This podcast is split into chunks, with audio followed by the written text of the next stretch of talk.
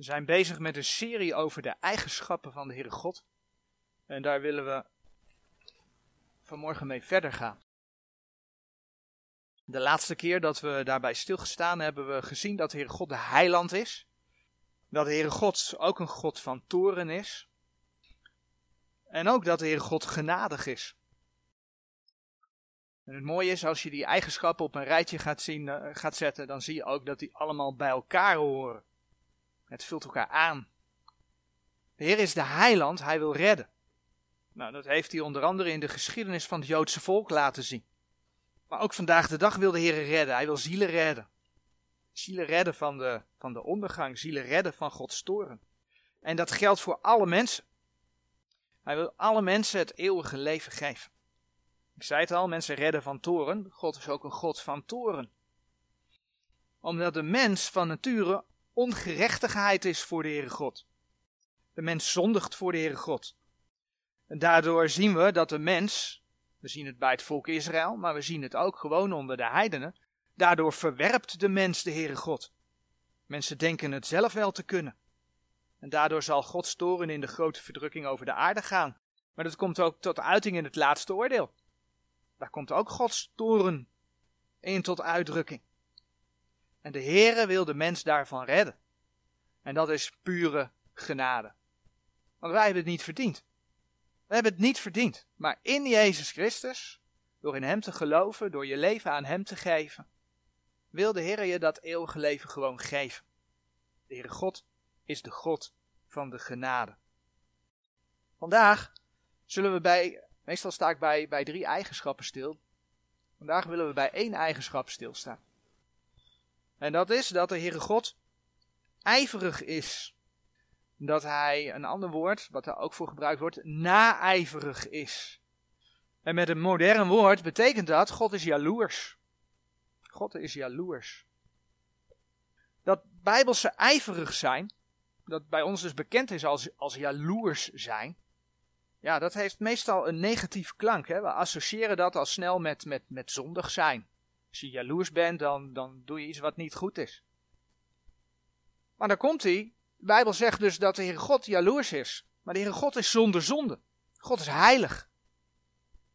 Nou, alleen als je dat al ziet, dan weet je dus dat jaloers zijn niet altijd zonde is. Want God is heilig. En hij noemt zichzelf ijverig. Hij is jaloers. Maar laten we eerst een tekst opzoeken. En dan komen we als eerste bij Exodus 20 uit waarin we zien dat de Heere God ijverig is. Of jaloers is. Nou, de eerste keer dat dat in de Bijbel voorkomt, dat dat in Gods woord voorkomt, is in Exodus 20, vers 4 en 5. En die gaan we lezen. Dat is in het gedeelte over de tien geboden. En dan kijken we wat de Heere God daar zegt. Exodus 20, vers 4 en 5. Gij zult u geen gesneden beeld, nog enige gelijkenis maken van hetgeen dat boven in de hemel is, noch van hetgeen dat op de aarde is, noch van hetgeen dat in de wateren onder de aarde is. Gij zult u voor die niet buigen, noch hen dienen. En dan komt hij, want ik, de Heere uw God, ben een ijverig God, die de misdaad der vaderen bezoek aan de kinderen, aan het derde en aan het vierde lid dergenen die mij haten. We hebben het net gelezen dat de Heere zegt, ik ben een ijverig God. En dat betekent dus dat hij zegt dat hij een jaloers God is. Dan zoeken we eerst een tekstvergelijking op waar inderdaad uit onze Statenbijbel zelf blijkt dat ijverig zijn hetzelfde is als jaloersheid. En ik zou zeggen, um... oh nee, we zoeken zo nog een ander vers op. Romeinen 10 vers 19. Romeinen 10 vers 19, daar hebben we onlangs bij stilgestaan. En dat vers dat zegt, maar ik zeg, heeft Israël het niet verstaan? Mozes zegt eerst, ik zal uw lieden tot jaloersheid verwekken door degene die geen volk zijn. Door een onverstandig volk zal ik u tot toren verwekken. We hebben toen we bij Romeinen 10 vers 19 stilstonden gezien dat de jaloersheid en de boosheid met elkaar te maken hebben. Het volk had God tot jaloersheid verwekt en daardoor werd God toornig. Zo zegt God, zal ik hen tot jaloersheid verwekken, zodat zij toornig worden. In Romeinen 10 vers 19, en dan zou ik nu zeggen, hou de hand bij Romeinen 10 vers 19. Maar Paulus citeert daar Deuteronomium 32 vers 21 en dat vers pakken we erbij. Deuteronomium 32 vers 21.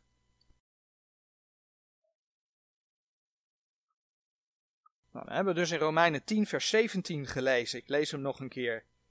Uh, wat zeg ik? Romeinen 10 vers, uh, vers 19 was dat. Maar ik zeg, heeft Israël het niet verstaan? Mozes zegt eerst, ik zal uw lieden tot jaloersheid verwekken door degenen die geen volk zijn. Door een onverstandig volk zal ik u tot toren verwekken. En kijk hoe het in Deuteronomium uh, 32 vers 21 staat. Zij hebben mij tot ijver verwekt.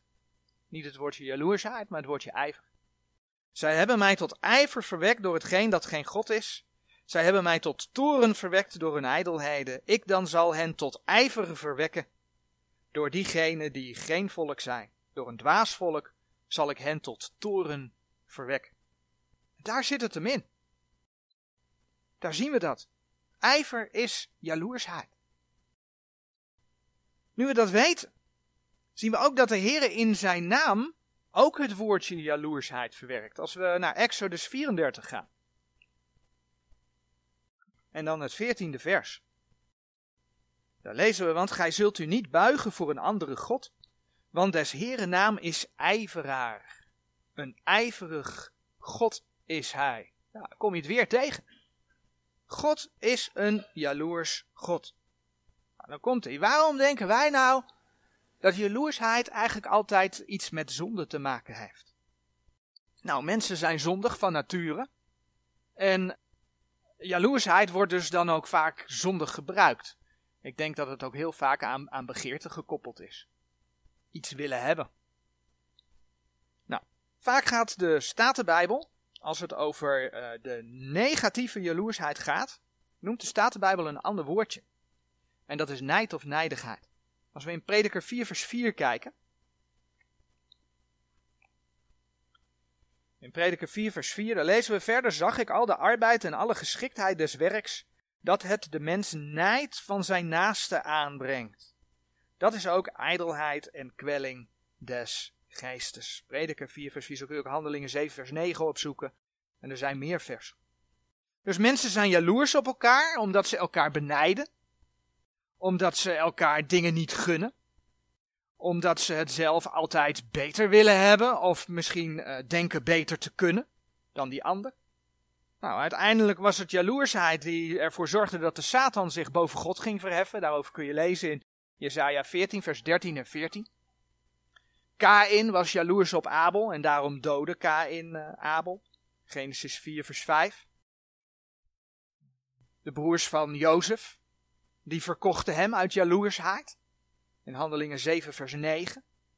Daar kun je daarover lezen. Het was jaloersheid dat de Joodse leiders de Heer Jezus overgaven om gekruisigd te worden. Want de scharen luisterden naar de Heer Jezus en niet naar hen. Matthäus 27, vers 18, kun je dat lezen. Nou, als jaloersheid in de vorm van nijd wordt uitgeoefend, dan heeft dat nare gevolgen. Als we naar Spreuken 27, vers 4 bladeren, dan lezen we grimmigheid en overloping van toren is wreedheid. Maar wie zal voor nijdigheid bestaan? Dus de zondige jaloersheid is erger dan toren, overlopende toren, en erger dan grimmigheid. Boosheid en grimmigheid, hè, overlopende toren en grimmigheid is niet goed. Maar de jaloersheid, die, die zondige vorm, is erger dan dat. Laat de Heer je zien. Maar als de Heere God de, jaloerse God is, dan is er dus ook een vorm van jaloersheid die niet zondig is. En wat is dan de jaloersheid bij God? Nou, we hebben al een aantal versen gezien dat de Heere het niet dulde als de mens andere goden naging. Het is daar heel vaak aan gekoppeld. Jezaja 42 vers 8 eh, zegt bijvoorbeeld Jesaja 42 vers 8. Ik ben de Heere, dat is mijn naam, en mijn eer zal ik aan geen ander geven nog mijn lof de gesneden beelden. Dat is duidelijk, toch? Deuteronomium 32, vers 21, dat vers wat we gelezen hebben, spreekt erover dat de Heere Israël tot jaloersheid verwekte door hetgeen dat geen God is. En daar zit het hem in. De afgoden zijn geen goden. Er is maar één God die hemel en aarde gemaakt heeft. Hij is de schepper van al het leven. Hem komt alle eer toe. En alles wat tussen hem en de mens inkomt, dat is afgoderij. En dan maakt het niet uit of dat nou Israël onder de wet betrof, of dat het de gemeente in deze tijd is. De Heere wil niet dat er iets tussen hem en zijn volk, iets tussen hem en de gemeente, een gemeentelid, inkomt. Want dat is afgoderij. En daar waarschuwt de Heere tegen in zijn woord. Een uh, Bijbelvers wat dat uh, heel duidelijk laat zien in het Nieuwe Testament, 1 Johannes 5 vers 22. 1 Johannes 5 vers 21. Kinderkens, bewaart u zelf van de afgoden. Amen. Bewaart u zelf van. Laat je er niet mee in. Vlucht er van weg. En ja, afgoden, dat zijn echt niet alleen maar die gesneden beelden. Want dat zien we natuurlijk in de oudheid terug, hè, in Israël, in het Oude Testament. Maar afgoden kan van alles zijn. Iets wat tussen jou en de Heer inkomt. Dat kan je werk zijn, dat kan je opleiding zijn, dat kan, uh, dat kan je sport zijn, dat kan een ander mooi ding zijn wat je, wat je, wat je, wat je geweldig vindt. Als de Heer niet de eerste plaats in je leven hebt, dan is dat afgoderij. En daar waarschuwt hij tegen. Nou, laten mensen zich toch verleiden door de afgoden. Dan wordt de Heere God jaloers. Ja, en dat leidt tot Gods toren. En dan bladeren we terug naar Deuteronomium 32. Deuteronomium 32. Vers 15 en 16. Dat zijn versen uit een lied van Mozes. En tegenwoordig is men dat niet zo gewend om zo aangesproken te worden. Maar dit is notabene eigenlijk een beetje Mozes afscheidslied voor het volk Israël. Dan moet je kijken wat hij tegen het volk zegt. Hè. Er wordt sprake van Jeshurun. Nou, Jeshurun, dat is Israël. Als nu Jeshurun, uh, Deuteronomium 32 vers 15, vet werd, zo sloeg hij achteruit. Gij zijt vet, gij zijt dik, ja met vetten overdekt geworden. En hij liet God varen die hem gemaakt heeft en versmaadde de rotsteen zijns hels. Kijk naar deze tegenwoordige tijd. De westerse mens is, is rijk, heeft genoeg te eten, heeft genoeg spullen. En de westerse mens denkt God niet nodig te hebben. Ze zijn vet, ze zijn dik, met vetten overdekt. En hij liet God varen. Ja, maar zo is het. Hij liet God varen die hem gemaakt heeft en versmaadde de rotsteen zijns hels. Zij hebben hem tot ijver verwekt door vreemde goden, door gruwelen hebben zij hem tot toren verwekt. Nou, we weten dat Gods toren die in de grote verdrukking over de aarde zal gaan, dat dat eindigt in het laatste oordeel, dat het eindigt in de poel des vuurs. Nou, dat vuur hoort dus ook bij de Heere God. Ook weer in de context van de afgoden, bladeren we naar Deuteronomium 4. In de context van de afgoden zegt de Heer in Deuteronomium 4, vers 24. Deuteronomium 4, vers 24.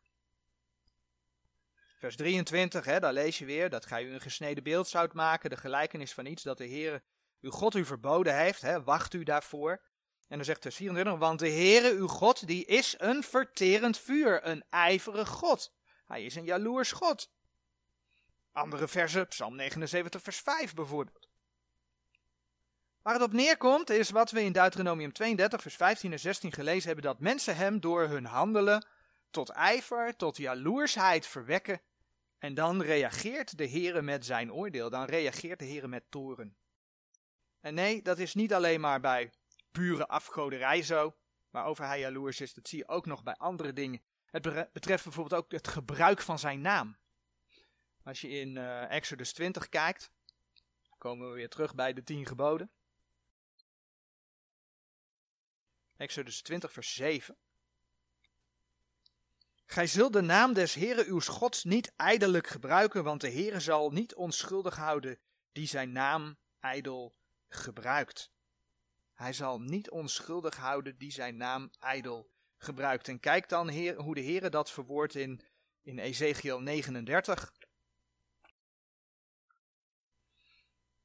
Ezekiel 39, vers 25. Daarom, zo zegt de Heere Heere, nu zal ik Jacobs gevangenen wederbrengen en zal mij ontfermen over het ganse huis Israëls. En ik zal ijveren, ik zal ijveren over mijn heilige naam. Hij ijvert over zijn heilige naam. Nou, in 2 Korinthe 11, daar waarschuwt Paulus tegen valse apostelen. Dat lees je bijvoorbeeld in 2 Korinthe 11, vers 13 tot en met 15. 2 Korinthe 11, vers 13 tot en met 15 kun je dat lezen. En hij waarschuwt daartegen, zodat zij niet afwijken van de eenvoudigheid die in Christus is. Dat is vers 3, waar je dat kunt lezen. Paulus wil de Corinthiërs beschermen. En daarom waarschuwt hij ze. En kijk dan naar de woorden die hij in 2 Korinthe 11 vers 2 gebruikt. Want ik ben ijverig over u met een ijver gods. Want ik heb u lieden toebereid om u als een reine maagd aan één man voor te stellen, namelijk aan Christus. Dus Paulus wil ze beschermen, hij waarschuwt ze tegen valse apostelen, zoals hij in de brieven wel meer waarschuwt. En dat doet hij, vers 2 van, van 2 Korinthe 11, want ik ben ijverig over u met een ijver Gods.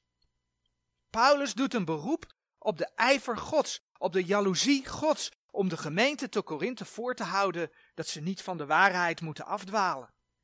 Dat ze niet ten prooi moeten vallen aan valse apostelen. Dus de jaloezie moet werken als een soort waarschuwing, als een bescherming. En dat is dus de jaloezie die op gerechtigheid gegrond is.